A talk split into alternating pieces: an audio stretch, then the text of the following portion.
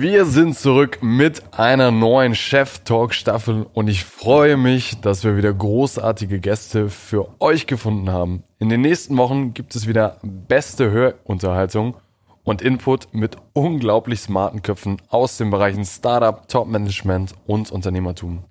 Für alle die, die neu sind, ich freue mich, dass ihr dabei seid. Mein Name ist Henny und ich durfte 2017 Cheftreffen mit ins Leben rufen. Neben diesem Podcast, den mittlerweile schon über 100.000 Personen gehört haben, veranstalten wir einmal im Jahr den Cheftreff-Gipfel in Hamburg. Unser Ziel, dich mit führenden Köpfen auf Augenhöhe zusammenzubringen und echte Praxisinsight für deine Karriere zu finden. Dazu sprechen wir über Lebenswege, erste Berufserfahrung und was unsere Gäste ihrem jüngeren Ich heute mit auf den Weg geben würden. Alles so verpackt, dass du es selber direkt anwenden kannst. Bevor wir mit dem ersten Gast starten, habe ich eine Bitte. Umso größer dieser Kanal wird, umso größer werden die Gäste. Wenn du also bisher den Kanal noch nicht abonniert hast, dann würde ich dich bitten, dies jetzt zu tun. Damit schaffen wir es weiter zu wachsen und großartige Menschen kostenlos hier interviewen zu dürfen und von ihnen lernen zu können. Das war die Bitte. Jetzt kommen wir zu unserem ersten Gast, der ein echter Stratege ist, Dr. Jens Pippig. Jens ist seit 2001 in der Geschäftsführung der Fressnapf AG, welche mit einem Jahresumsatz von 2,7 Milliarden zu den größten Heimtierbedarfanbietern Europas gehört. Doch bevor Jens zu Fressnapf wechselte, war er acht Jahre bei Pro7 Sat1 unter anderem als CEO von Seven Ventures unterwegs. Davor arbeitete er acht Jahre bei McKinsey und gründete im Studium die Firma Potential Park, eine Plattform für Marktforschung und Employer Branding. Was mich unheimlich beeindruckt hat an unserem Gespräch ist, wie Jens schon sehr früh Zusammenhänge identifiziert hat und daraus clevere unternehmerische Entscheidungen getroffen hat. Außerdem fand ich es sehr spannend zu erfahren, wie das Innenleben von McKinsey funktioniert und Jens als klassischer Berater erstmal zurechtkommen musste. Freue dich also auf eine Folge mit tiefen Einblicken in die Gedankenwelt deutscher Topmanager psychologischen Modellen und anregenden Gedanken für deinen Alltag. Bevor wir starten, gibt es noch etwas Neues zu verkünden, worüber ich mich sehr freue. Und zwar starten wir ein neues Projekt unter dem Titel Future Finance. Gemeinsam mit dem europäischen Top-VC La Familia, Statista und der Bärenberg Bank haben wir ein digitales Programm auf die Beine gestellt, um die Trends der Finanzwelt zu verstehen. In drei Sessions werfen wir einen Blick hinter die Kulissen der Finanzwelt. Du lernst alles über Venture Capital, Investment Banking und Corporate Finance. Also wenn du dich angesprochen fühlst und in kürzester Zeit mal die komplexe Finanzwelt verstehen willst, dann kommt hier der Tipp, bewirb dich bis zum 28.11. auf einen der 100 kostenlosen Plätze. Den Link findest du hier in den Show Notes oder unter chef-treff.de slash future-finance. Das war's vorab. Jetzt geht's los mit Jens Pippig. Viel Spaß. Jens, du warst selber lange CEO bei Seven Ventures. Du hast quasi, ich würde mal sagen, den klassischen Beratungskarriereweg gemacht. Du warst lange bei McKinsey. Und ich freue mich, dass wir beide heute hier in Hamburg sitzen und in den nächsten 45 Minuten eigentlich darüber sprechen. Ich finde das Thema super spannend. Management und Skillset von einem CEO. Warum? Du warst selber lange auch dann auf der anderen Seite und hast Firmen dabei geholfen, die richtigen CEOs zu finden. Von daher freue ich mich auf die nächsten 45 Minuten mit dir. Ebenso, danke. Jens, jetzt habe ich es eben schon ges gesagt. Du warst CEO, du bist heute im Aufsichtsrat von Vegans, du arbeitest bei Fressnapf mit. Ähm, lass uns doch mal ganz von vorne starten. Wie bist du eigentlich ins Leben gestartet? Ähm, gute Frage. Ich fange mal ganz vorne an, denn dann schließt sich der Kreis am Ende so ein bisschen. Ähm, ich bin in ganz normalen Verhältnissen aufgewachsen. Meine Eltern ähm, einfache Angestellte, keine große unternehmerische Karriere. Und ich habe in der Schule irgendwann mein unternehmerisches Gen entdeckt. Das äh, fing zu Anfang so an, wie viele vielleicht nicken und sagen, ah, das kenne ich. Und zwar mit dem äh, Beginn, eine Schülerzeitung zu gründen.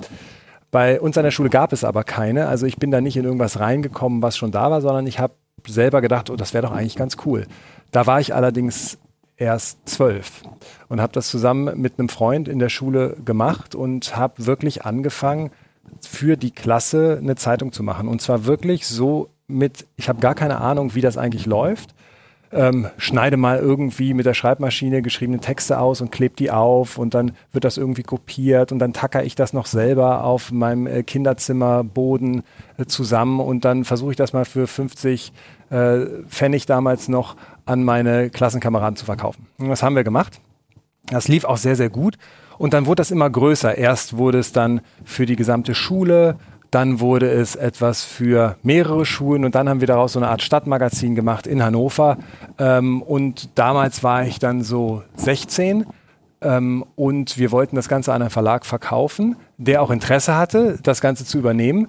Ähm, und dann aber kurz vor Unterschrift am Ende äh, wurde es jemand zu heiß, weil wir noch minderjährig waren.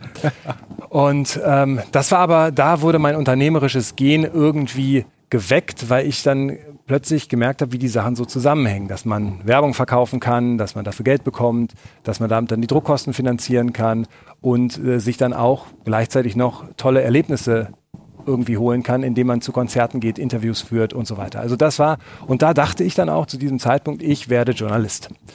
Ähm, Nicht Unternehmer. Nee, ich dachte dann erstmal, ich werde Journalist, habe das dann auch tatsächlich eine Zeit lang nebenbei, neben der Schule noch damals und dann auch während des Studiums gemacht, als äh, freier Journalist und auch als freier Fotograf zu arbeiten und habe so die bunten Themen gemacht, wie man das äh, damals noch so äh, gemacht hat. Wenn Stars in der Stadt waren, habe ich da Fotos gemacht und drei Fragen gestellt ähm, oder habe mal CD-Rezensionen geschrieben, Konzertkritiken gemacht. So eher so die leichten bunten Themen.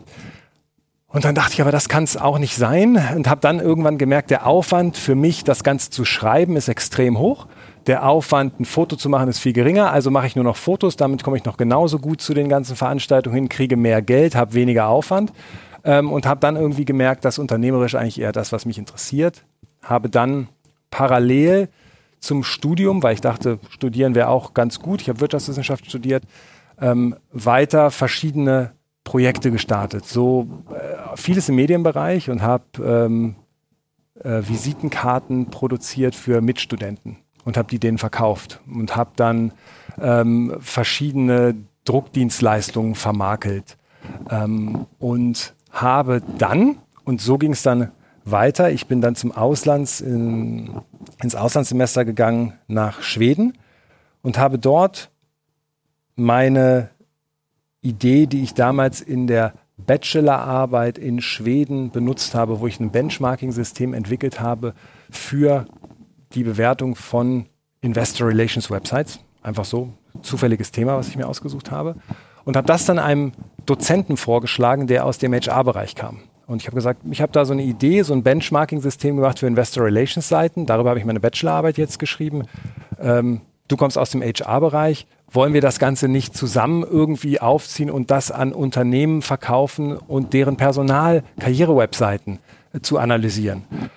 Und so habe ich dann damals Potential Park gegründet, als äh, mittlerweile eines der führenden Marktforschungsunternehmen äh, im Bereich Employer Branding und Personal mit Sitz in Stockholm und habe dann auch wieder ähnlich wie damals in der Schülerzeitungszeit einfach angefangen, was zu machen und habe gesagt, okay, als allererstes, weil damals gab es Venture Capital zwar schon, aber das war nicht in, in den Köpfen, sondern das war wirklich Bootstrapping par excellence. Ich habe gesagt, ich muss erst was verkaufen, bevor ich das Geld ausgeben kann. Und dann habe ich mit der Idee, so eine Studie zu machen, wo ich diese verschiedenen Websites der großen deutschen Unternehmen äh, vergleichen wollte, bei Unternehmen angerufen. Und zwar wirklich bei der Zentrale und habe gesagt, hallo, hier ist Jens von Potential Park. Ich würde gerne eine Studie verkaufen äh, für Benchmarking von Karriere-Websites. Der Erfolg davon war null. Und dann habe ich mir gedacht, okay, das ist ja irgendwie schade, so komme ich nie vom Fleck.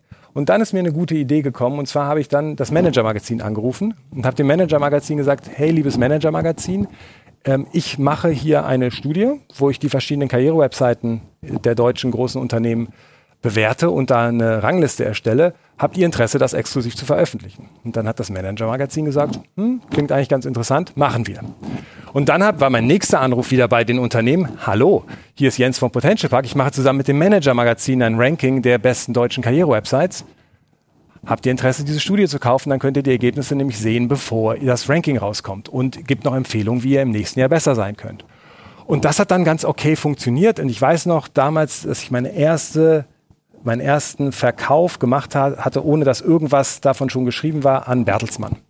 Also wenn Bertelsmann damals nicht diese Studie gekauft hätte, Für würde wie es viel? jetzt, Was, was, was waren für Summen damals? oh, ich glaube so irgendwas wie 3000 oder 4000 Mark. Ähm, und ähm, das habe ich übers Telefon äh, damals äh, verkauft und äh, das war der Grundstein. Dann war ich ja plötzlich in Zugzwang. Ich habe ich es verkauft, ich habe dem Manager-Magazin versprochen, okay, jetzt müssen wir das Ganze auch irgendwie bauen. Habe mir Praktikanten gesucht, Kommilitonen von mir äh, und habe gesagt, äh, helft mir mal mit diesem ganzen System, so will ich das Ganze machen. Und so habe ich das Ganze dann äh, parallel zum Studium aufgebaut und habe das dann auch weiterhin ähm, durchgezogen. Bin dann zu, habe dann aber gedacht, ah, irgendwie ähm, so richtig hundertprozentig überzeugt davon bin ich nicht, dass ich nur diesen Weg gehen will. Ähm, und habe dann ein Angebot gehabt von McKinsey auf so einer Karrieremesse, die äh, stattgefunden hat, ähm, wo wir bei uns an der Uni in Witten ähm, Lebensläufe in so einem Buch gemacht hatten und dann hat McKinsey das auch gesehen und haben mir danach einen Brief geschrieben. Ich habe mich gar nicht getraut, da hinzugehen und die anzusprechen, weil ich dachte, ah nee, McKinsey, das klingt irgendwie so äh, unerreichbar. Ähm, und so richtig klar war mir auch nicht, was eine Unternehmensberatung macht, muss ich dazu sagen. Und dann haben die mir im Nachgang einen Brief geschrieben und gesagt, Jens, wir fanden deinen Lebenslauf eigentlich ganz interessant. Wenn du mal dein Vordiplom hast ähm, und äh, Interesse hast, äh, zu uns dann zu kommen, dann bewirb dich doch gerne. Was hat das damals für einen Stellwert? Weil wir sprechen ja mal darüber, die klassische BWL-Karriere sieht ja irgendwie so aus, du machst das BWL-Studium auch heute und dann gibt's irgendwie die Option, dann gehst du ins Investments Banking oder du gehst idealerweise zu den großen McKinsey, BCG. Du hast eben gesagt, aber es war damals auch schon ein großer Titel, wo man gesagt hat, oh, wenn ich bei McKinsey bin, das wäre schon was, das war schon Ziel. Ähm, das war jedenfalls dann etwas, womit ich mich, mich auseinandergesetzt habe und ich habe mich natürlich auch ähm, irgendwie gebauchpinselt gefühlt, dass die mir gesagt haben, sie würden sich freuen, wenn ich mich für ein Praktikum dort bewerben würde. Und ähm, dann habe ich das gemacht, ähm, auch ohne dass ich das groß hinterfragt hätte. Und habe dann ähm, die Einladung bekommen, das Ganze zu machen. Hatte vorher noch ein paar andere Praktika gemacht, bei Bertelsmann, ähm, auch bei Continental. Ähm, und habe dann bei McKinsey das Praktikum angetreten und habe mich auch bei keiner anderen Unternehmensberatung beworben, weil das war für mich dann so, oh, die haben mich angesprochen, ich hatte ein gutes Gefühl bei dem Gespräch und habe dann am Ende des Praktikums ein Angebot bekommen, wie es äh, dann häufig passiert, dass man dann quasi einen Vertrag bekommt und anfangen kann, nachdem man das Studium abgeschlossen hat. Das habe ich dann bekommen und habe es unterschrieben und äh, habe dann meine Potential Park Tätigkeit äh, dann da an den Nagel gehängt, habe äh, gesagt, ich ziehe mich jetzt operativ da raus. Ähm, das Unternehmen läuft zwar weiter, aber ich gehe erstmal zu McKinsey. Ja, aber spannend, weil, also jetzt ist die Frage, wie unternehmerisch erfolgreich war quasi schon deine erste Gründung, weil du hättest ja genauso sagen können, das läuft, warum soll ich mich jetzt hier irgendwie. Ja, aber es war so, Gründen damals hatte weniger für mich damit zu tun, dass das irgendwie ein kommerzieller Erfolg ist oder dass ich da irgendeinen Exit im Blick hatte oder äh, ich da irgendwelche finanziellen Ziele vor Augen hatte, sondern mir hat das Thema Spaß gemacht und ich wollte irgendwie sehen, ob ich das zu einem Erfolg führen kann. Und gleichzeitig habe ich aber dann auch gemerkt, das ist dann doch schwierig, das Geschäft noch viel, viel größer zu machen. Als ich gegangen bin, hatten wir so, ich würde sagen, 30 Mitarbeiter.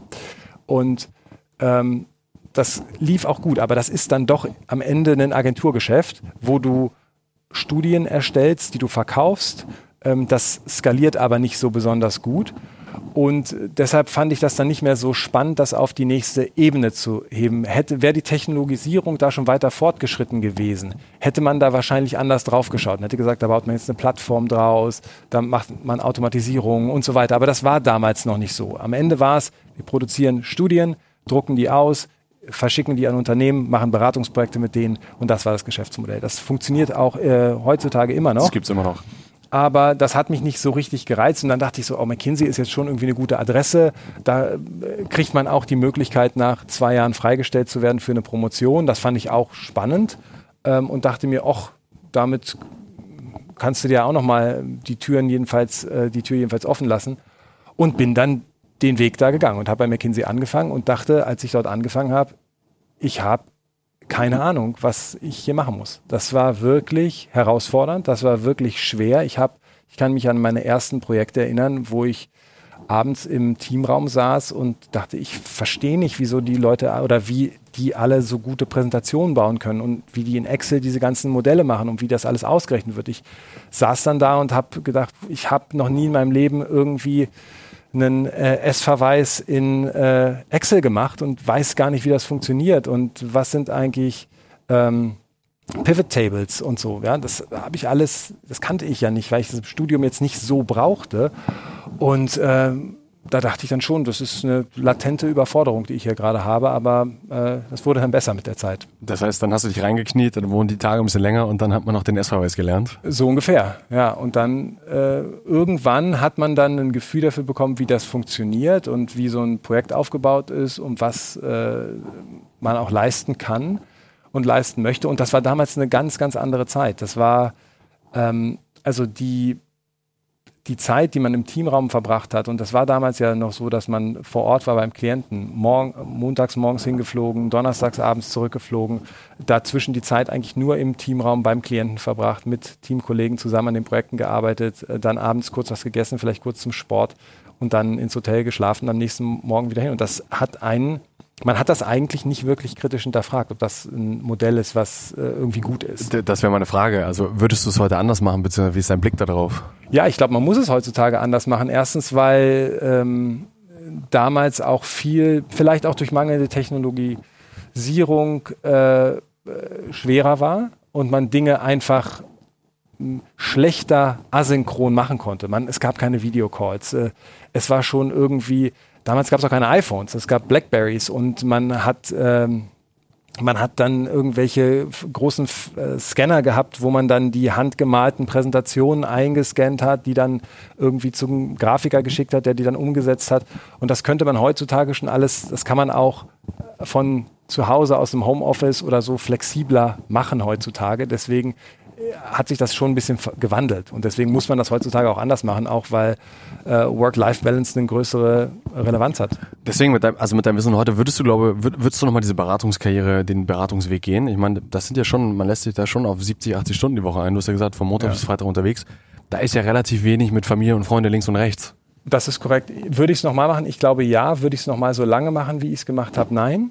Ähm, ähm, wenn das Modell noch so wäre wie damals. Ne? Wenn das Modell heutzutage anders ist und es ähm, vereinbarer ist mit äh, Privatleben und anderen Aktivitäten, dann äh, ja, also das ist, man lernt da wahnsinnig viel.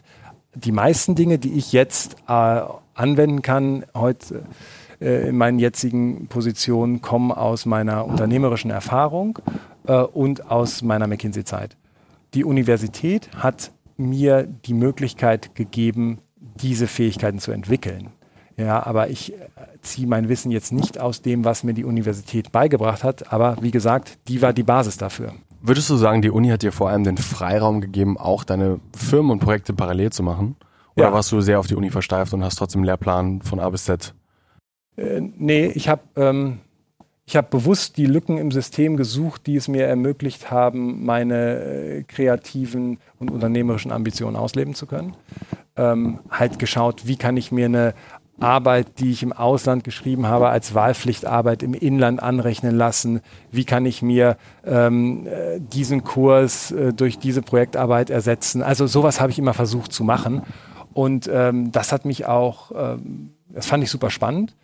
Und dadurch habe ich genau diese Freiheiten dann gehabt, Dinge machen zu können, aber hatte irgendwie, ich konnte lockerer aufspielen, weil das Risiko war nicht da, dass ich irgendwie ähm, mir einen möglichen Verlust oder ein mögliches Scheitern ähm, hätte wirklich eingestehen müssen, weil ich könnte ja immer noch sagen, ja, aber ich studiere ja eigentlich mhm. hauptsächlich.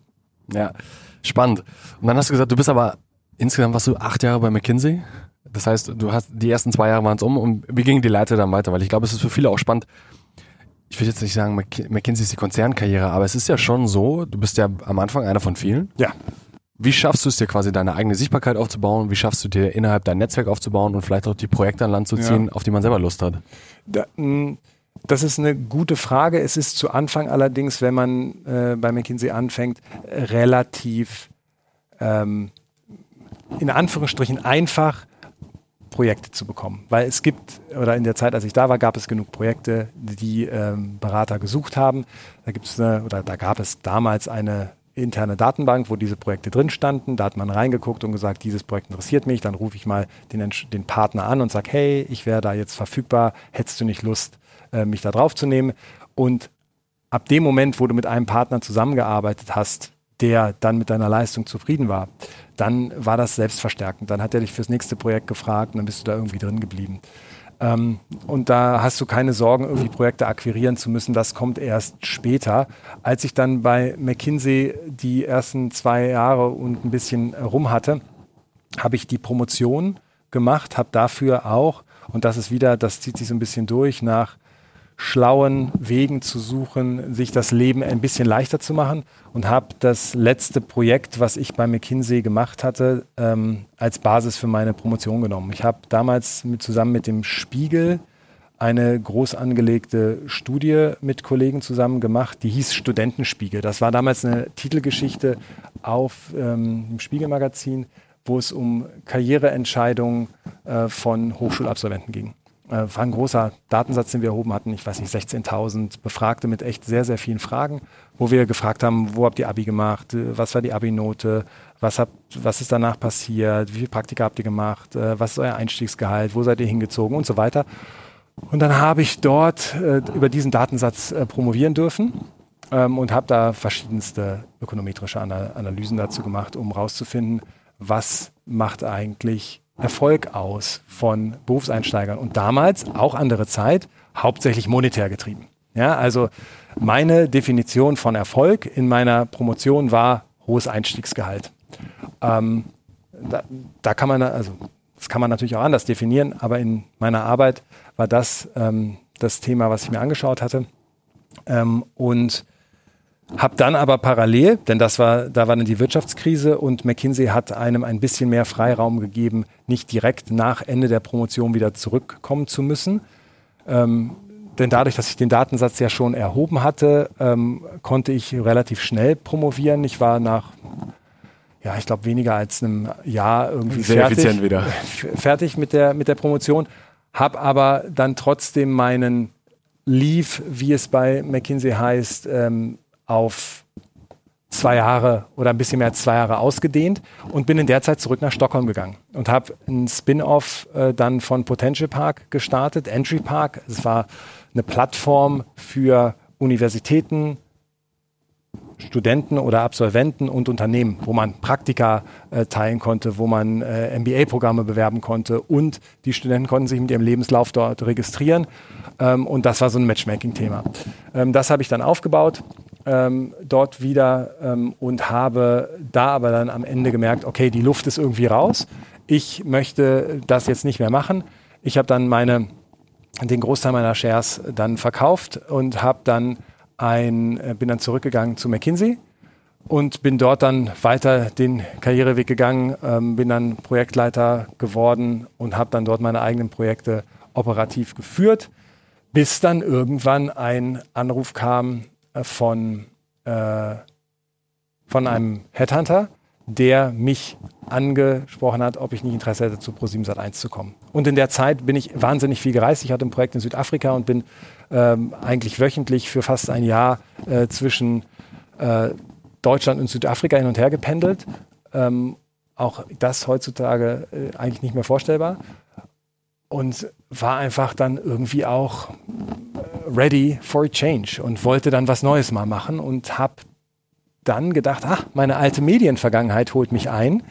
Ähm, das interessiert mich ja.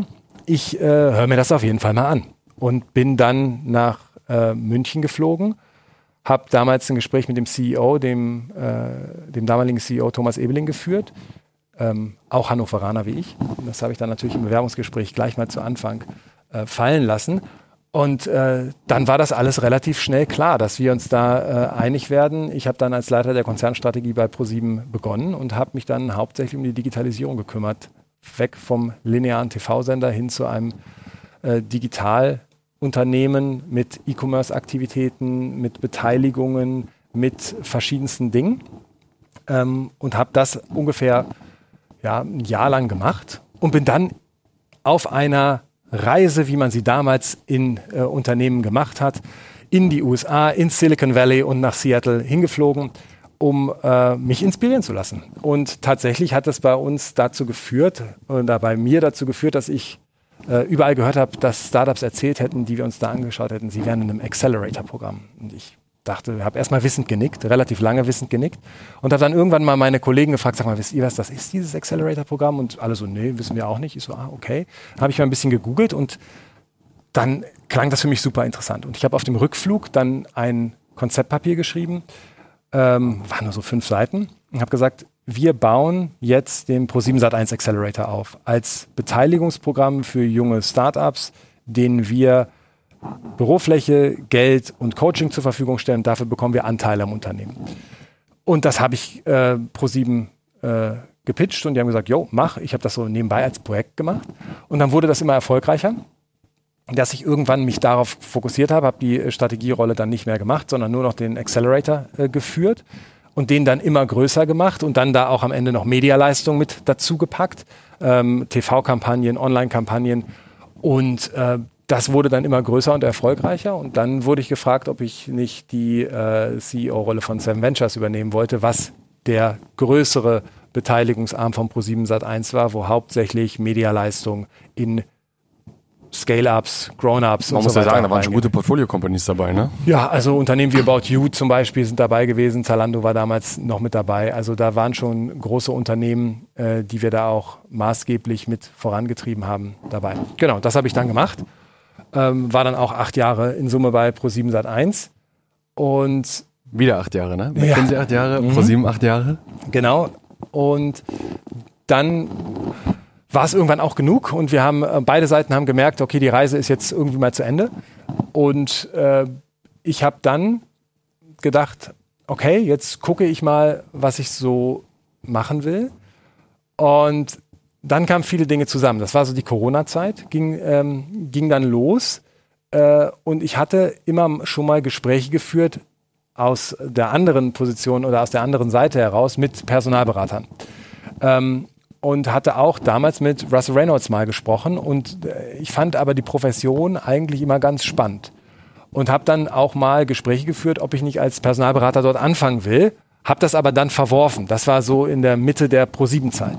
Ähm, die Tür war aber offen geblieben und man hat gesagt, eigentlich passt das ja ganz gut, vielleicht später mal wieder. Und das habe ich dann aufgegriffen und äh, habe dann äh, gedacht, okay, das ist jetzt ja eine ganz gute Option, weil ich bin da auch ganz offen, dass man da so ein bisschen äh, vernünftigen Einblick mal in die Welt bekommt.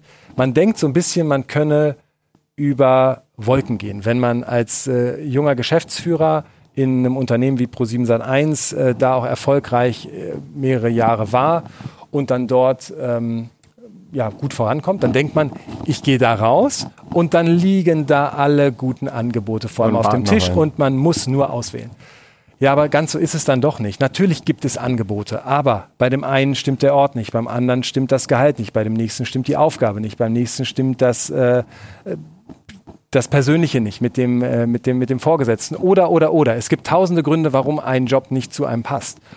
Und das habe ich dann auch gemerkt und dachte dann, okay, das ist irgendwie eine Situation, der fühle ich mich jetzt gerade auch unwohl, weil Corona, wie gesagt, ging los. Ähm, und ich dachte, okay, ich nehme jetzt mal ein bisschen den sicheren Weg und gehe auf Russell Reynolds äh, wieder zu und habe dann auch relativ schnell dort das, äh, den Vertrag unterschrieben und habe dann an der Stelle muss man wissen, was macht Russell Reynolds? Also für, für ja, da ist eine ist einer der fünf großen äh, Personalberatungen äh, der Welt und vermittelt Führungskräfte in Unternehmen. Also ein Unternehmen sagt, ich brauche einen neuen CEO ähm, und dann sagt Russell Reynolds, okay, wir suchen wen. Ja, nach einem konkreten Profil wird dann mit ähm, Menschen, die man im Netzwerk hat, die man kennt, die man sucht, äh, werden Gespräche geführt und dann findet man potenzielle Kandidaten, interviewt die vor und präsentiert dann eine Kurzauswahl an den jeweiligen Klienten, der dann sagt, ja, die klingen eigentlich ganz gut, mit den äh, zehn Kandidaten sprechen wir auch und dann wird am Ende der Prozess begleitet, dass dann der neue CEO dort auch anfängt. Glaubst du, ich finde das super eine spannende Sache, dieses Thema Executive Headhunting, weil du hast jetzt den Weg gemacht, acht Jahre McKinsey, acht Jahre Pro7, Seven Ventures. Du hast ja irgendwann, du warst ja selber in einem Profil von denen, wo du potenziell quasi vermittelt wirst. Und deswegen hast du eben auch gesagt, wäre es für dich spannend gewesen, die Seiten mal zu wechseln und quasi nach anderen Jens zu schauen, die ähnliche Profile haben und zu sagen, alles klar, ich helfe jetzt dir Company, den nächsten CEO zu finden, wo es dann irgendwie passt. Frage an, an der Stelle, oder du warst zwei Jahre, glaube ich, da, hast es gemacht. Was, was sind so die typischen Profile oder gibt es diese typischen Profile? Gibt es Muster, woran du erkannt hast, ah, es gibt ihn oder sie, die perfekte CEO, die, die super erfolgreiche? Ja, ähm, ist eine, ist eine sehr gute Frage. Ich habe dann ja hauptsächlich unter, ich habe hauptsächlich Leute gesucht, wie du gesagt hast, die so ein Profil hatten wie ich. Digitalexpertise, ähm, schon mal Geschäftsführer irgendwo gewesen, gerne auch ein unternehmerisches Gen mit drin. Das sind schon Profile, die gerne gesucht werden oder wurden in der Zeit, in der ich das gemacht habe.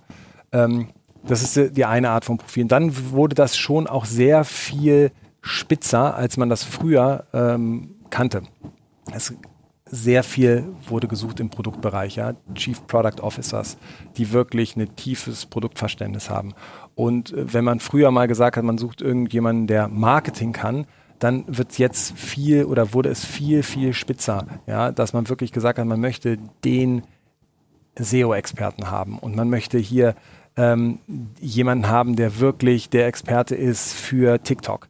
Ja, und das also nicht mehr, also es wurde viel, viel spitzer und das Anforderungsprofil wurde auch härter, weil die Unternehmen sich auch weiterentwickeln, weil man nicht mehr so mit auf allgemeinen Schauplätzen da unterwegs war, sondern wirklich gesagt hat, das ist ein konkretes Problem, was gelöst äh, werden muss. Aber dann kam tatsächlich das, was du äh, gerade gesagt hast. Ich wurde gefühlt jedes dritte Mal von Unternehmen dann ähm, wurde mir gesagt in den Pitch-Gesprächen oder in den Briefing-Gesprächen mit den jeweiligen Klienten, ja, wir suchen eigentlich jemanden, der so ein Profil hat wie Sie. Und das macht natürlich was mit dir. Ja, da denkst du immer wieder darüber nach und sagst, okay, bin ich jetzt an dem Punkt, dass ich nur ähm, unterstützen möchte und Unternehmen helfen will, den richtigen Kandidaten zu finden, oder kribbelt es bei mir doch noch, dass ich was Unternehmerisches machen will? Ähm, und das habe ich dann, äh, das habe ich dann irgendwie gespürt und habe dann zufällig ein Gespräch geführt mit dem, meinem äh, jetzigen äh, Chef, dem CEO von Fressnapf. Ähm, weil ich eine Empfehlung gesucht habe für ein anderes Mandat. Ja, und das ist ein typisches Vorgehen, dass man sagt, man hat ein Mandat und man ruft mal Leute aus dem Netzwerk an, die man kennt, die äh, einem vielleicht eine Empfehlung geben können von jemandem, dem, den sie kennen, der auf die Rolle passen könnte. Und äh, dann haben wir ein bisschen gesprochen und dann habe ich dann ihn auch gefragt, wenn du mal irgendein Suchmandat hast, was äh, du mir geben willst, dann denk gerne an mich. Hat er gesagt, ja mache ich. Ach, ist eigentlich schade, ich habe das gerade vergeben. Und dann sprach er so immer weiter und sagte, ach, eigentlich ist das eine Rolle, die perfekt auf dich passt. Wäre das was, was für dich interessant sein könnte? Und ähm, das habe ich mir dann angehört und äh, so bin ich dann zu Fressnapf gekommen, wo ich jetzt als Teil der Geschäftsleitung verantwortlich bin für Innovation und äh, Dienstleistungen ähm, die Fressnapf macht, also weg vom klassischen Versorger, also dem Händler, der Futter und Zubehör verkauft, hin zum Umsorger, der ein gesamtes Ökosystem baut von verschiedenen Dienstleistungen äh, rund um das Thema Haustier. Zu meinem Verantwortungsbereich gehören Tierarztpraxen, digitaler Tierarzt, GPS-Tracker, ähm, ein Abo-Modell für, äh, für Boxen und so weiter und so fort. Irrer Markt, muss man eigentlich sagen. Ja. Ne? Also, also gibt es nicht die Statistik, die Deutschen geben mehr für ihre Haustiere aus als für ihre Kinder oder sowas? Äh, da will ich mich nicht, nicht zu äußern. Ich hoffe, dass es nicht so ist, aber es ist schon ein großer Markt. Also es gibt sehr, sehr viele Haustiere in Deutschland und auch äh, über alle Schichten, über alles hinweg. Also das Haustier ist ein verbindendes Element, so ähnlich wie Fußball, könnte mhm. man fast wie, sagen. Wie groß ist Fressnapf? Was sind so die Kennzahlen, die man kennen muss, wenn man, wenn man über Fressnapf nachdenkt? Weil ich meine, wir kennen es alle irgendwo in irgendwelchen kleinen Vorstädten oder am Speckgürtel gibt es dann so einen Fressnapfladen, wo man mal dran vorbeifährt, wenn man selber kein Haustier hat. Ja, also Fressnapf ist ein Unternehmen, ähm, mehr als äh, 15.000 Mitarbeiter, machen mehr als drei Milliarden Euro Umsatz, ähm, ist eine, ist in, ich weiß gar nicht genau, ich glaube jetzt mittlerweile 12, 13 Ländern äh, aktiv ähm, und ist ein Modell, wo, also in Deutschland äh, sind die Märkte, die wir haben, zum großen Teil von Franchise-Partnern betrieben. Ähm, ungefähr 10 Prozent sind eigene Märkte und im Ausland gehören uns die Märkte selbst. Und ja, ist, wie du sagst, äh, sind die Fressnapf-Märkte, die man so kennt.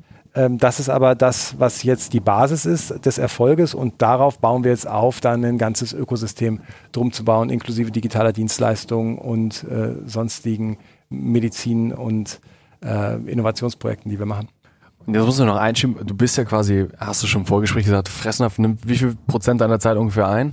Äh, eigentlich fast alles. Also äh, bis, bis noch äh, etwas, was ich noch als für meine Aufsichtsratstätigkeit bei äh, Vegans äh, verwende.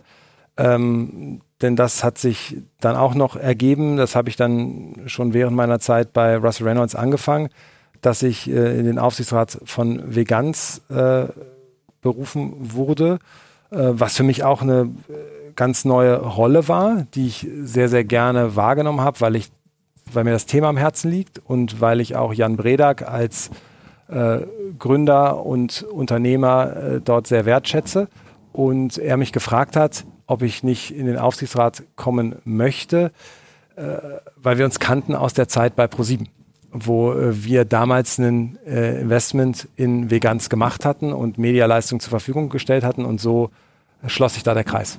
Hm. Jens, jetzt sind wir quasi durch dein Leben durchgaloppiert und ich glaube, es waren sehr viele lange intensive Stationen von irgendwie, du hast gesagt, die erste Gründung während des Studiums, beziehungsweise schon mit zwölf die erste Schülerzeitung. Dann Studium nach Stockholm, dann ging es über McKinsey, du hast nebenbei promoviert, dann quasi wieder McKinsey. Acht Jahre pro sieben Seven Ventures und jetzt bei Fressnapf quasi den europäischen Tiermarkt erweitern und digital zu machen. Ich finde es ja super spannend und auch die Hörer, die dabei sind, wir versuchen ja so ein bisschen Muster zu erkennen, wo du sagst auch für dich, Du hast ein paar Dinge genannt. Das eine war, Projekte sich zu suchen und das Netzwerk aufzubauen, weil du wurdest ja anscheinend immer über Empfehlungen auch gefunden. Das ist ja, also sei es bei Russell Reynolds, wo du ja irgendwie ein Netzwerk haben musst und irgendwo mal, also was würdest du sagen, Menschen, die jetzt irgendwie Anfang Mitte 20 sind, die jetzt dabei sind, so die ersten Schritte zu machen, die vielleicht die ersten Teamführungen oder was haben, was sind so deine Tipps, wo du sagst, hm, das hätte ich damals gerne auch gewusst oder das hat mir damals schon sehr gut geholfen? Ich würde das gerne mal auf zwei Ebenen beantworten. Das eine ist so ein bisschen ähm, größer gedacht. Man sollte grundsätzlich bereit sein, Dinge zu hinterfragen und neugierig zu sein. Ähm, das vermisse ich manchmal so ein bisschen. Es wird viel so äh, akzeptiert, dass Dinge so sind, wie sie scheinen oder äh, dass man bei bestimmten Dingen glaubt, andere Leute wüssten, wie das funktioniert und man könne irgendwas nicht tun. Und da ist einfach meine Erfahrung, fragen und neugierig sein, das ist eigentlich das, was mich dahin gebracht hat, wo ich heutzutage bin. Wenn ich damals in meiner äh, Schülerzeitungszeit Fragen hatte, wie das mit der Umsatzsteuer funktioniert, dann habe ich damals beim Finanzamt angerufen und habe gesagt, Entschuldigung, ich verstehe das nicht, können Sie mir das erklären? Und das hat dazu geführt, dass sie gesagt haben, kommen Sie gerne mal vorbei, dann erklären wir Ihnen das. Ja, also so habe ich das immer gemacht. Wie der Accelerator, du hast es vorhin auch gedacht. Du ja. wusstest nicht, was es ist, hast es rausgefunden genau. und dann hast du verstanden und selber aufgebaut. Und das ist das, was mich einfach, wo ich so viel draus gezogen habe und wo ich wirklich auch merke, dass das bringt was. Wirklich einfach dranbleiben, nachfragen, hinterfragen, bis man es verstanden hat. Das ist die eine Sache. Und dann eine andere Sache, das ist vielleicht ein bisschen eher konkretes, äh, also ganz, ganz handwerkliches, was mich auch begleitet hat. Es ist interessant zu sehen, wie hoch die Korrelation ist, und ich habe es ja auch in meiner Russell Reynolds Zeit gesehen, wie hoch die Korrelation ist von gut formatierten und rechtschreibfehlerfreien Dokumenten ist zu der Leistungsfähigkeit von Personen. Ja, das kann ich jetzt nicht wissenschaftlich herleiten, aber das ist meine persönliche Erfahrung, die ich gemacht habe, auch mit Bewerbern, die ich für meine eigenen Unternehmen gehabt habe oder jetzt bei Fressnapf, was ich sehe, und auch bei Startups. Wenn du keine ordentlich formatierten Dokumente hast, rechtschreibfehlerfreie Anschreiben und so weiter, dann ist die Wahrscheinlichkeit, dass sich da ein Megatalent hinter befindet, relativ klein. So, das heißt nicht, und das ist, darf man nicht die falsche Schlussfolgerung machen, dass man das unbedingt besonders gut können muss, um erfolgreich zu sein. Aber man sollte sich seiner Unfähigkeit oder seiner Herausforderung, die man da hat, bewusst sein und das dann lösen. Ich kann ja, wenn ich weiß, das liegt mir nicht so gut, mir einen Dienstleister holen. Entweder auf Fiverr und sagen, ich hole mir jemanden, der das äh, lektoriert für 25 Euro oder ich frage einfach mal in meinem Freundeskreis. Irgendwer wird das schon können. Und dann funktioniert das ja auch. Also es geht ja nicht darum, dass man alles können muss. Man sollte nur wissen, wo man sich Hilfe holen muss, um dann äh, damit auch zu signalisieren, dass einem bestimmte Dinge wichtig sind und man die ernst nimmt. Jetzt hast du ein spannendes Thema aufgemacht und ich finde den Vergleich irgendwie auch nochmal ganz interessant.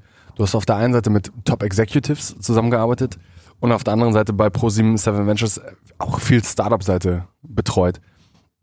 Was siehst du da für unterschiedliche Typen von Mensch und Fähigkeiten, die man irgendwie mitbringen sollte? Weil das eine ist, wir hatten schon einen Gast, da geht es um das Dasein als CEO, der super prozess- und analytisch getrieben ist. Das sind andere Herausforderungen als irgendwie als Gründerin oder Gründer, gerade in der Anfangszeit. Du hast es ja selber auch durchgebracht, gewisse Energie aufzubringen, gewissen, den ersten Cold Call zu machen, die ersten Sales zu machen. Was ist so ein bisschen dein Take und dein Blick die letzten Jahre darauf? Also wie, wie unterscheiden sich die beiden und wie können Menschen auch für sich herausfinden, was liegt mir eigentlich ein bisschen mehr? Mhm. Es ist, eine, es ist eine gute Frage. Ich glaube, es gibt eine große Überschneidung von Fähigkeiten, die dir auf beiden Seiten helfen. Und das ist ähm, ein Verständnis dafür, was gerade notwendig ist. Ja, das ist, glaube ich, das, das klingt trivial, aber das ist eine Riesenfähigkeit und Gabe, die ich immer sehr wertschätze, wenn ich es wenn merke, dass das Personen können. Eine Anpassungsfähigkeit auf die Flughöhe. Auf welchem Level und auf welchem Detailgrad muss ich jetzt gerade irgendetwas lösen und für welches Detail bin ich noch verantwortlich und was sollte ich noch machen? Was ist ein guter Einsatz meiner Zeit?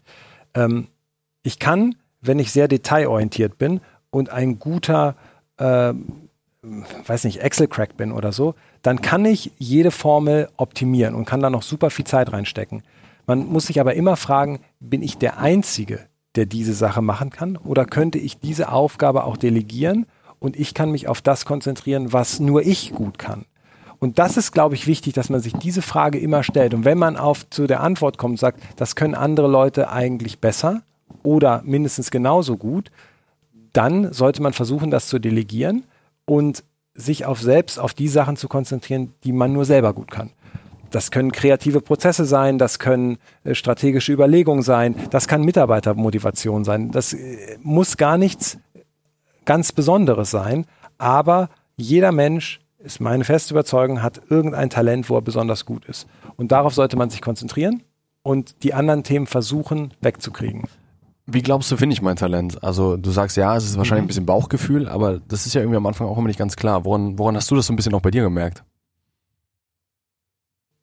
Das ist eine gute Frage. Man sollte vermutlich zu Anfang einfach erstmal ein bisschen ausprobieren, weil so, äh, wenn man noch nichts gemacht hat an Erfahrungen, dann ist es schwer, das wirklich richtig beantworten zu können. Man, wenn man aber verschiedene Dinge sich mal anschaut, und das können Projekte in der Uni sein, das können auch Projekte in der Schule gewesen sein, das können die ersten Praktika sein, das können die ersten Stationen im Berufsleben sein. Und dann mal sich einfach mal ein Wochenende hinsetzt und mal zurückschaut und sagt, was ist mir da eigentlich leicht gefallen? Was hat mir Spaß gemacht? Was hat mir Energie gegeben? dann da Muster zu erkennen, das kann dann schon zeigen, was mein Talent ist. Ähm, und ich glaube, das ist wahrscheinlich besser in der Rückschau zu betrachten und vielleicht auch im Spiegel mit anderen. Wenn man Leute, die einen regelmäßig gesehen haben, mal fragt, sag mal, wie nimmst du mich eigentlich wahr? Wo merkst du, dass ich aufblühe? Und dann sagen dir Leute vielleicht, irgendwie habe ich das Gefühl, du blühst immer mega auf, wenn du am Telefon Leuten von der Idee erzählen kannst. Und dann sagst du, hm, das könnte sein. Vielleicht ist eher so diese vertriebliche, dieses vertriebliche das, was mich eigentlich antreibt. Ähm, oder du sagst, ich finde es super krass, wenn du da äh, vor deinem Rechner sitzt und dann da die tollen Modelle baust und wie du dann da voller Energie bist.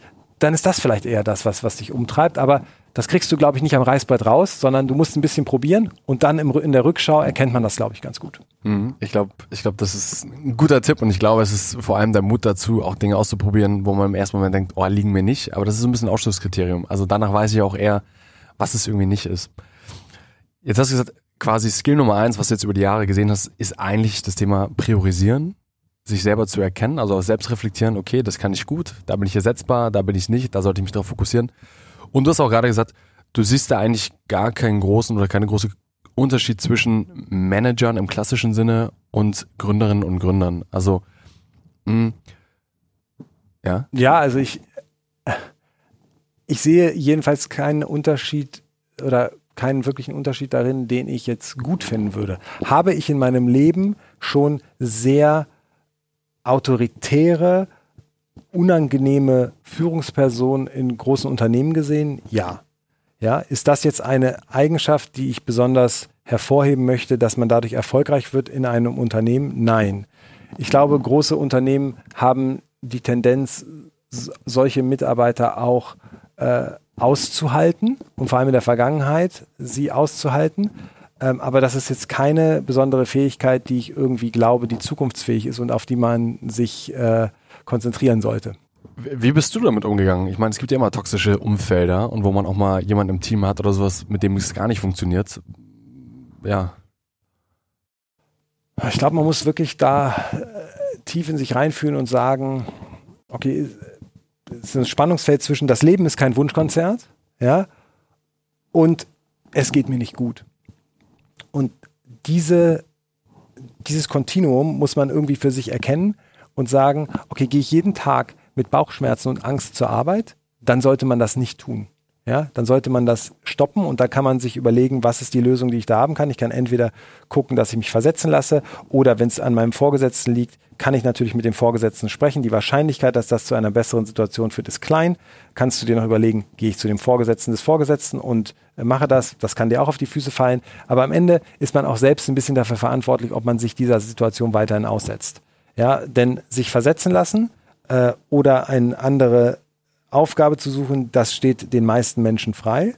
Ähm, und man sollte sich nur nicht quälen, weil man sich immer fragen muss, ist ist das etwas, was ich die nächsten, und je nachdem, wo, wo man in seiner Karriere gerade steht, was ich die nächsten 40 Jahre, 50 Jahre machen möchte.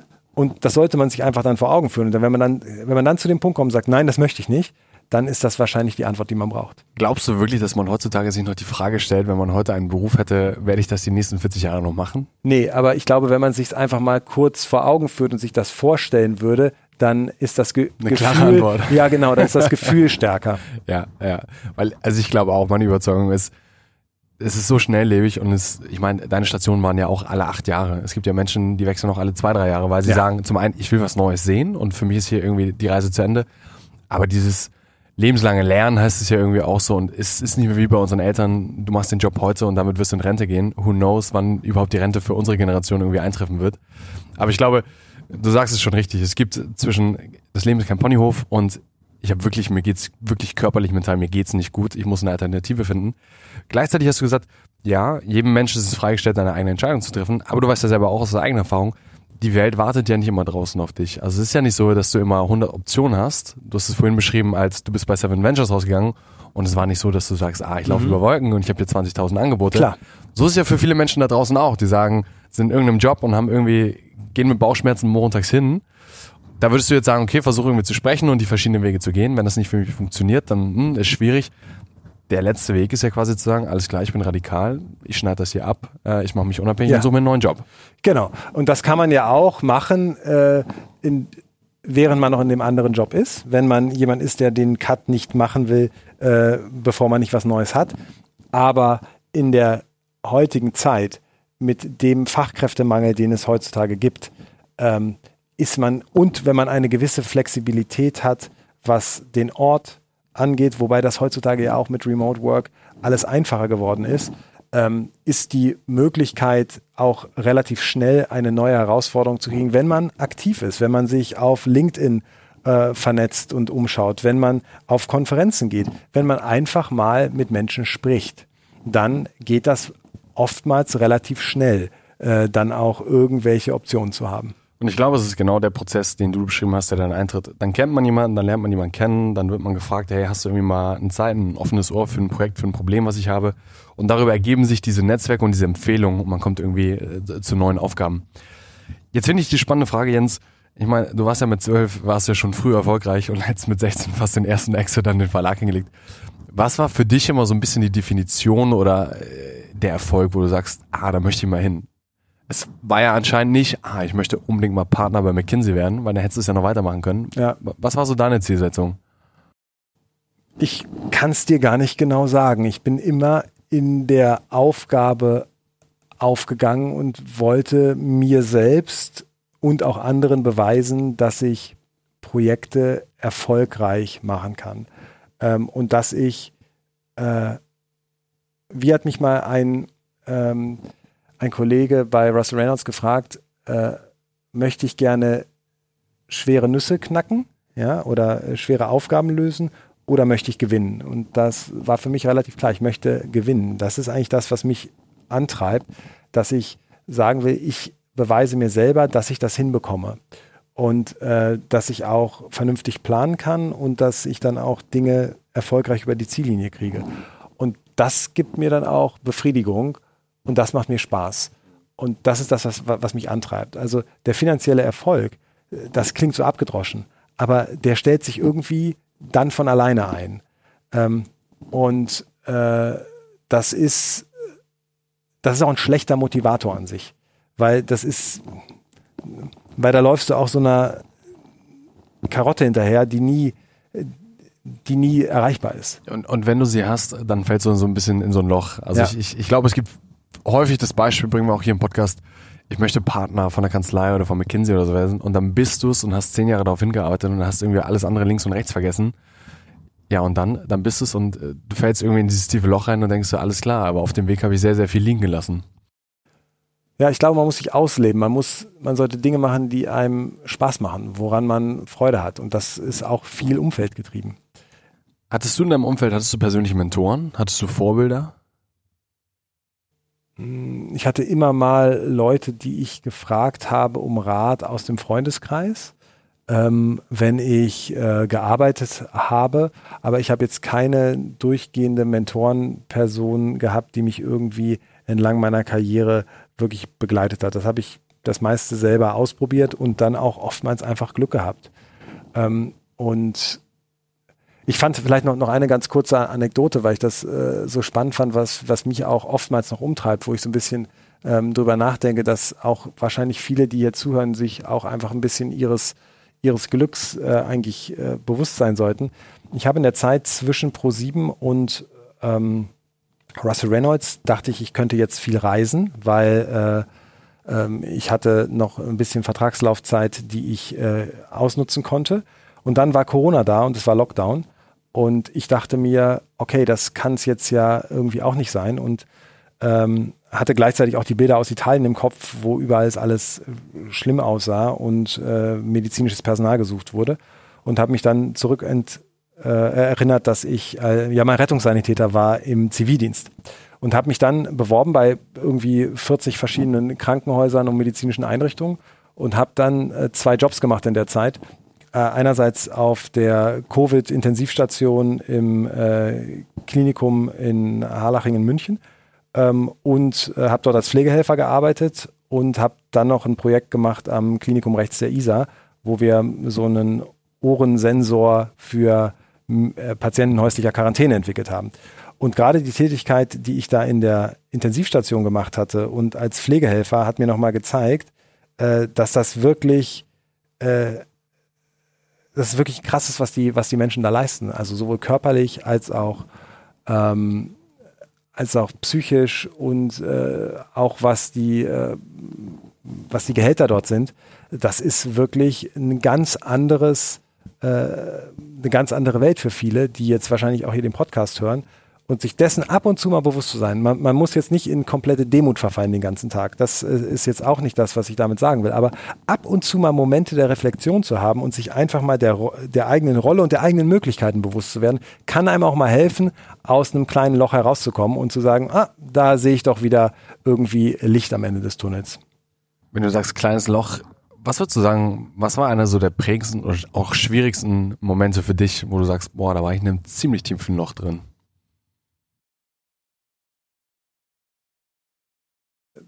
Also ein, ein tiefes Loch war, äh, als ich zu Anfang mein erstes halbes Jahr bei McKinsey war äh, und ich auf einem Projekt war und ich dachte, ich werde rausgeschmissen, weil ich habe wirklich nicht verstanden, was mein Projektleiter von mir wollte. Ich habe mehrfach nachgefragt, ich habe es versucht, äh, das so zu machen, Präsentationen, Analysen, wie er das vermeintlich wollte. Und er hat mir immer nur gesagt, wie schlecht das war, was ich da gemacht habe. Und das ging äh, über Weihnachten. Das war die, ähm, ähm, das Projekt lief noch länger als, als, die, als die Weihnachtszeit, aber es gab diese Weihnachtspause. Und ich kann mich noch erinnern, ich war äh, dann zu Hause bei meinen Eltern und habe äh, mich wirklich schlecht gefühlt, weil ich dachte, die schmeißen mich da raus. Und ich habe es nicht geschafft. Ähm, und ich habe mich wirklich angestrengt. Und äh, dann, das Ergebnis war, ähm, ich weiß gar nicht, keine vier Wochen später war dieser Projektleiter nicht mehr dabei. Und ich habe dann irgendwie gedacht, okay, es muss nicht immer an einem selbst liegen. Kann es natürlich, aber war da zum Glück nicht der Fall. Aber da habe ich mich, mich, wirklich schlecht gefühlt. Und ich dachte echt, das ist, äh, das hätte mich ganz schön zurückgeworfen, glaube ich. Mhm. Und das andere, du hast gesagt zwei? Äh, eine andere äh, taffe Situation äh, war, als ich, äh, äh, ich hatte bei ProSieben mal äh, die Situation, dass die dass wir auch irgendwie da so hingeguckt hatten und meine ähm, meine Strategierollenaufgabe, also als äh, Leiter der Konzernstrategie, kam so zu einem Ende und es gab keine natürliche Anschlussverwendung für mich in dem Unternehmen, so dass äh, dann beide Seiten gesagt haben, Mensch, eigentlich ist es irgendwie schade, aber es gibt einen Aufhebungsvertrag, den, äh, den du unterschreiben äh, oder den wir abschließen. Äh, und ich habe gesagt, okay, äh, mache ich. und ich hatte auch da die Möglichkeit, echt lange Zeit freigestellt zu sein. Habe dann aber gesagt, nee, ich möchte aber diesen Accelerator aufbauen und ich glaube da so dran und habe das dann in meiner äh, eigentlichen Möglichkeit der Freistellung gesagt, ich ziehe das trotzdem durch und ich zeige euch, dass das Ding funktioniert. Und dann ist das Ding äh, halt hat's halt abgehoben, äh, so dass wir den dann zurückgenommen haben, den Aufhebungsvertrag. Aber der Moment, wo du das dann, wo du den kriegst, ist schon irgendwie doof. Aber auch da wieder, man muss das nicht immer alles so für bare Münze nehmen, was da so passiert. Wieder das gleiche Muster, was ich vorhin gesagt habe. Hinterfragt das und sagt euch, und, und zwar nicht auf einer rechtlichen Seite, sondern überlegt euch, gibt es da jetzt eine Lösung draus, die ich gut finde, die ich machen will. Und dann habe ich äh, mich da dann halt durchgebissen und dann wurde es erfolgreich und plötzlich ist der Aufhebungsvertrag weg und du wirst CEO von Seven Ventures. Also das ist jetzt nicht so, dass die Karriere immer nur ganz geradlinig laufen muss. Es gibt immer mal so äh, Schlaglöcher und da äh, kommt man aber auch drüber hinweg super spannend, weil du sagst geradlinig. Und ich glaube, von der Ankündigung vom Anfang, wenn man sich auf dich raufguckt, du, du hast ja wirklich so viele spannende und intensive Stationen gehabt. Das sieht ja sehr geradlinig aus. Was würdest du sagen jetzt so, Jens, heute, was sind so deine, deine Top 5 Rules for Success, wo du sagst so, das sind fünf Erfahrungen oder Dinge, die mich geprägt haben, die ich irgendwie jedem, jedem nochmal irgendwie mitgeben würde, wo du glaubst, das könnte irgendwie nochmal ein guter Gedanke oder eine gute Inspiration sein? Ähm, also wirklich neugierig sein, nicht aufgeben, ähm, Dinge vorwegnehmen, also ein bisschen antizipieren, was, was könnte schiefgehen, ohne sich da komplett äh, mit verrückt, ver zu, machen. verrückt zu machen, genau. Ähm, ein gutes Team suchen, immer. Also egal, ob man als Angestellter irgendwo ist, guckt euch das Team an. Ist das, sind das Leute, mit denen ich tagtäglich zusammenarbeiten will? Und was mache ich als fünfte weise Sache, die ich noch sagen kann? Äh, sammelt Erfahrungen, die zu Anfang vielleicht nicht passen zu dem, was du glaubst, machen zu müssen. Also einfach mal andere Industrie, andere Funktion, anderes Land, irgendwie neue Erfahrungen machen. Ich glaube, wenn ich das Gespräch jetzt zusammenfassen müsste oder was bei mir hängen geblieben ist, ich finde es super interessant, eigentlich den, den Anfangswerdegang. Also sehr früh umtriebig zu sein und Dinge schon auszuprobieren. Ich meine, bei dir war es leider extrem früh. Das ist jetzt irgendwie auch nicht normal. Aber daraus hat sich, daraus leitet sich, glaube ich, viel ab. Und ich glaube, das ist so ein bisschen die Erfahrung, die ich persönlich auch teilen kann, während des Studiums Dinge anzugehen. Du bist bei McKinsey reingerutscht, hast du geschrieben, du wolltest dich da eigentlich gar nicht bewerben, aber die haben dich gesehen und gesagt, irgendwie der Jens, der ist irgendwie relativ umtriebig. Und darüber auch den Weg zu gehen. Und irgendwie immer wieder links und rechts zu schauen, alles klar, was sind Projekte, was treibt mich an Du selber hast dich beschrieben als, du willst gewinnen, du bist ein ehrgeiziger Typ. Also das irgendwie auf Aufrecht zu halten und, und sich daran irgendwie zu messen. Und gleichzeitig aber auch zu sagen, Dinge zu hinterfragen. Also auch wenn es diesen Aufhebungsvertrag gibt, auf der anderen Seite sitzt eine Person, die dir den angeboten hat, aber vielleicht kann ich ja trotzdem eine Lösung finden, damit das irgendwie nicht passiert. Und bin so ein bisschen her, Schmied meines eigenen Glücks. Also nur weil die Welt da draußen, weil dir das alle Leute erzählen, heißt es nicht, dass du es wirklich so machen musst, sondern nehmt so ein bisschen äh, die Verantwortung bei euch selber und versucht euch den Weg nochmal ein bisschen anders zu bauen, auch wenn es nicht so scheint, dass es irgendwie die Möglichkeit gibt. Ja. Jens, das waren intensive 50 Minuten. Ähm, ich glaube, wir könnten noch viel darüber sprechen, wie man Teams richtig aufbaut. Ähm, du hast viele spannende Menschen kennengelernt. Und das ist auch schon so ein bisschen die Abschlussfrage. Was glaubst du, sind die drei Personen, die wir unbedingt nochmal hier begrüßen sollten, mit denen wir sprechen sollten, weil die inspirierend sind, weil die Dinge erlebt haben, weil sie einen frischen Blick auf neue Dinge haben, die, die Mut für die Zukunft machen? Ähm, man kann sicherlich, äh, habe ich vorhin schon mal erwähnt, mit äh, Jan Bredak von Veganz immer mal sprechen, weil er sehr, sehr viel äh, Erfahrungen äh, gemacht hat, was äh, es bedeutet, vegane Ernährung schon äh, voranzutreiben, bevor sie jetzt in den Massenmarkt gekommen ist, bis hin zu einem IPO. Ähm, sicherlich sehr, sehr spannend. Auch der äh, Gründer und Eigentümer von Fressnapf, Thorsten Töller, ist sicherlich ein interessanter Gesprächspartner. Ähm, und wen würde ich noch empfehlen? Ich versuche gerade noch mal ein bisschen vielleicht jemand anderen mal aus einer anderen Ecke noch herauszuziehen. Aber mh, hm, momentan, ich würde mal, ich würde es eher mal so ein bisschen zurückspielen und sagen, ich würde mal ein bisschen schauen, was vielleicht so in der Kunstszene oder so passiert, um mal einfach so ein bisschen was anderes nochmal reinzubringen. Ähm, ich habe letztens mal mit dem Magnus Resch gesprochen in meinem Podcast, war auch sehr spannend. Äh, aber da gibt es bestimmt auch noch ganz andere äh, Kandidatinnen, die man mal sich dort anhören sollte, um mal auch wieder ein bisschen den Horizont zu erweitern. Ich glaube, das sind zwei gute Empfehlungen und ein guter dritter Ratschlag. Wir werden in die Richtung schauen. Jens, vielen, vielen Dank für deine Zeit. Es hat großen Spaß gemacht. Ebenso, vielen Dank. Bis zum nächsten Mal vielleicht. Genau, danke.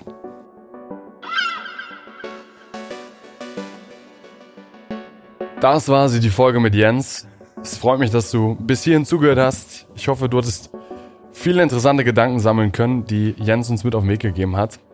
Die nächste Folge kommt in zwei Wochen wieder. Bis dahin bitte ich dich, vielleicht, falls du es noch nicht getan hast, abonniere den Kanal, lass gerne bei Spotify oder bei Apple Podcast noch eine Bewertung da, dass möglichst viele Menschen davon etwas mitbekommen und wir weiterhin in Zukunft großartige Gäste wie Jens begrüßen dürfen. Das war's von mir. Ciao, ciao.